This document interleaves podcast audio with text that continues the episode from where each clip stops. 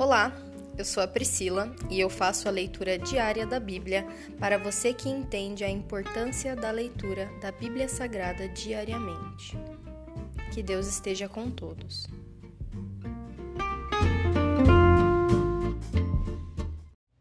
Ouça agora o capítulo 3 do livro de Naum.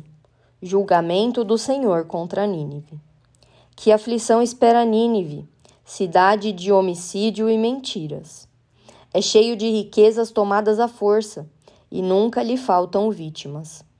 Ouçam o estalo de chicotes, o estrondo de rodas. Os cavalos vêm galopando e os carros de guerra sacodem sem parar. Vejam as espadas faiscantes e as lanças reluzentes, quando passa a cavalaria. Há incontáveis mortos, montes de cadáveres. Os corpos são tantos que os vivos neles tropeçam. Tudo isso porque Nínive, prostituta bela, dona de encantamentos mortais, seduziu as nações com sua beleza. Ensinou a elas sua magia e enfeitiçou gente de toda parte. Sou seu inimigo, diz o Senhor dos Exércitos. Agora levantarei suas vestes e mostrarei às nações sua nudez e vergonha. Cobrirei você de sujeira e mostrarei ao mundo como é desprezível.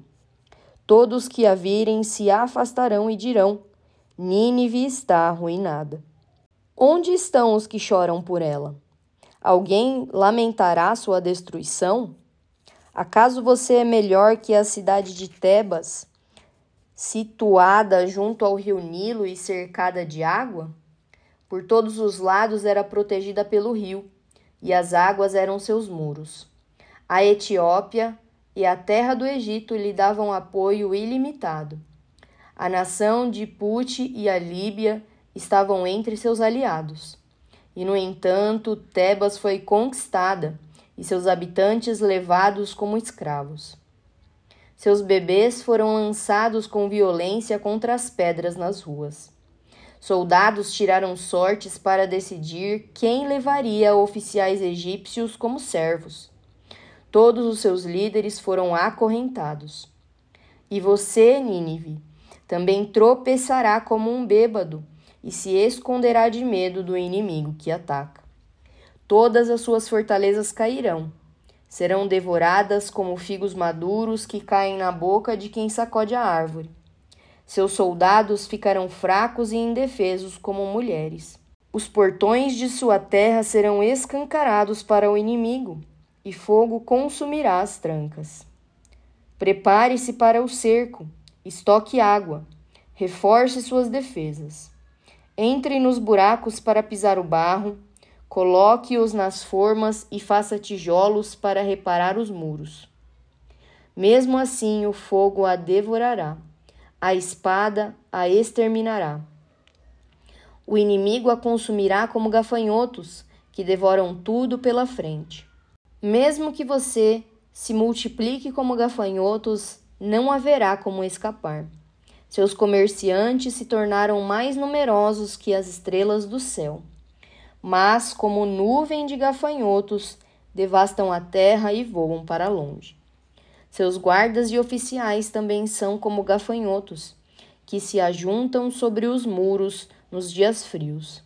Mas, como gafanhotos que voam embora quando o sol aparece, todos vão para longe e desaparecem. Seus líderes dormem, ó rei assírio.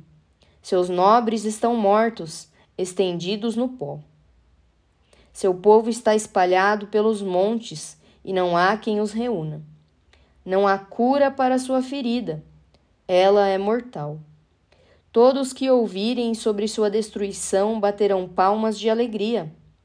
Onde se poderá encontrar alguém que não sofreu com sua constante crueldade?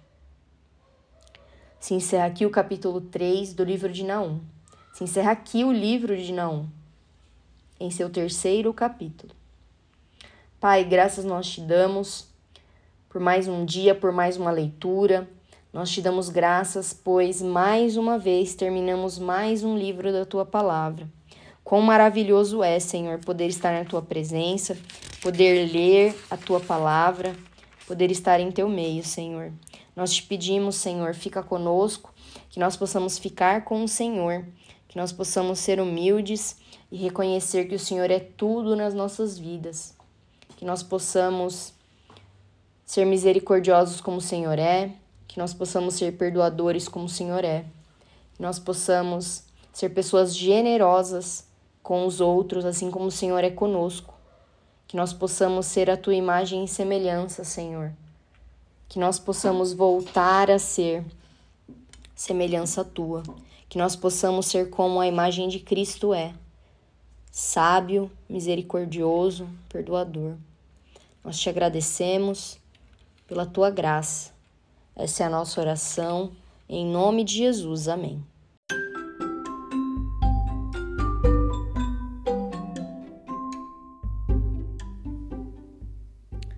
Você acabou de ouvir o Dá-lhe Bíblia, o podcast da tua leitura diária da Palavra do Senhor.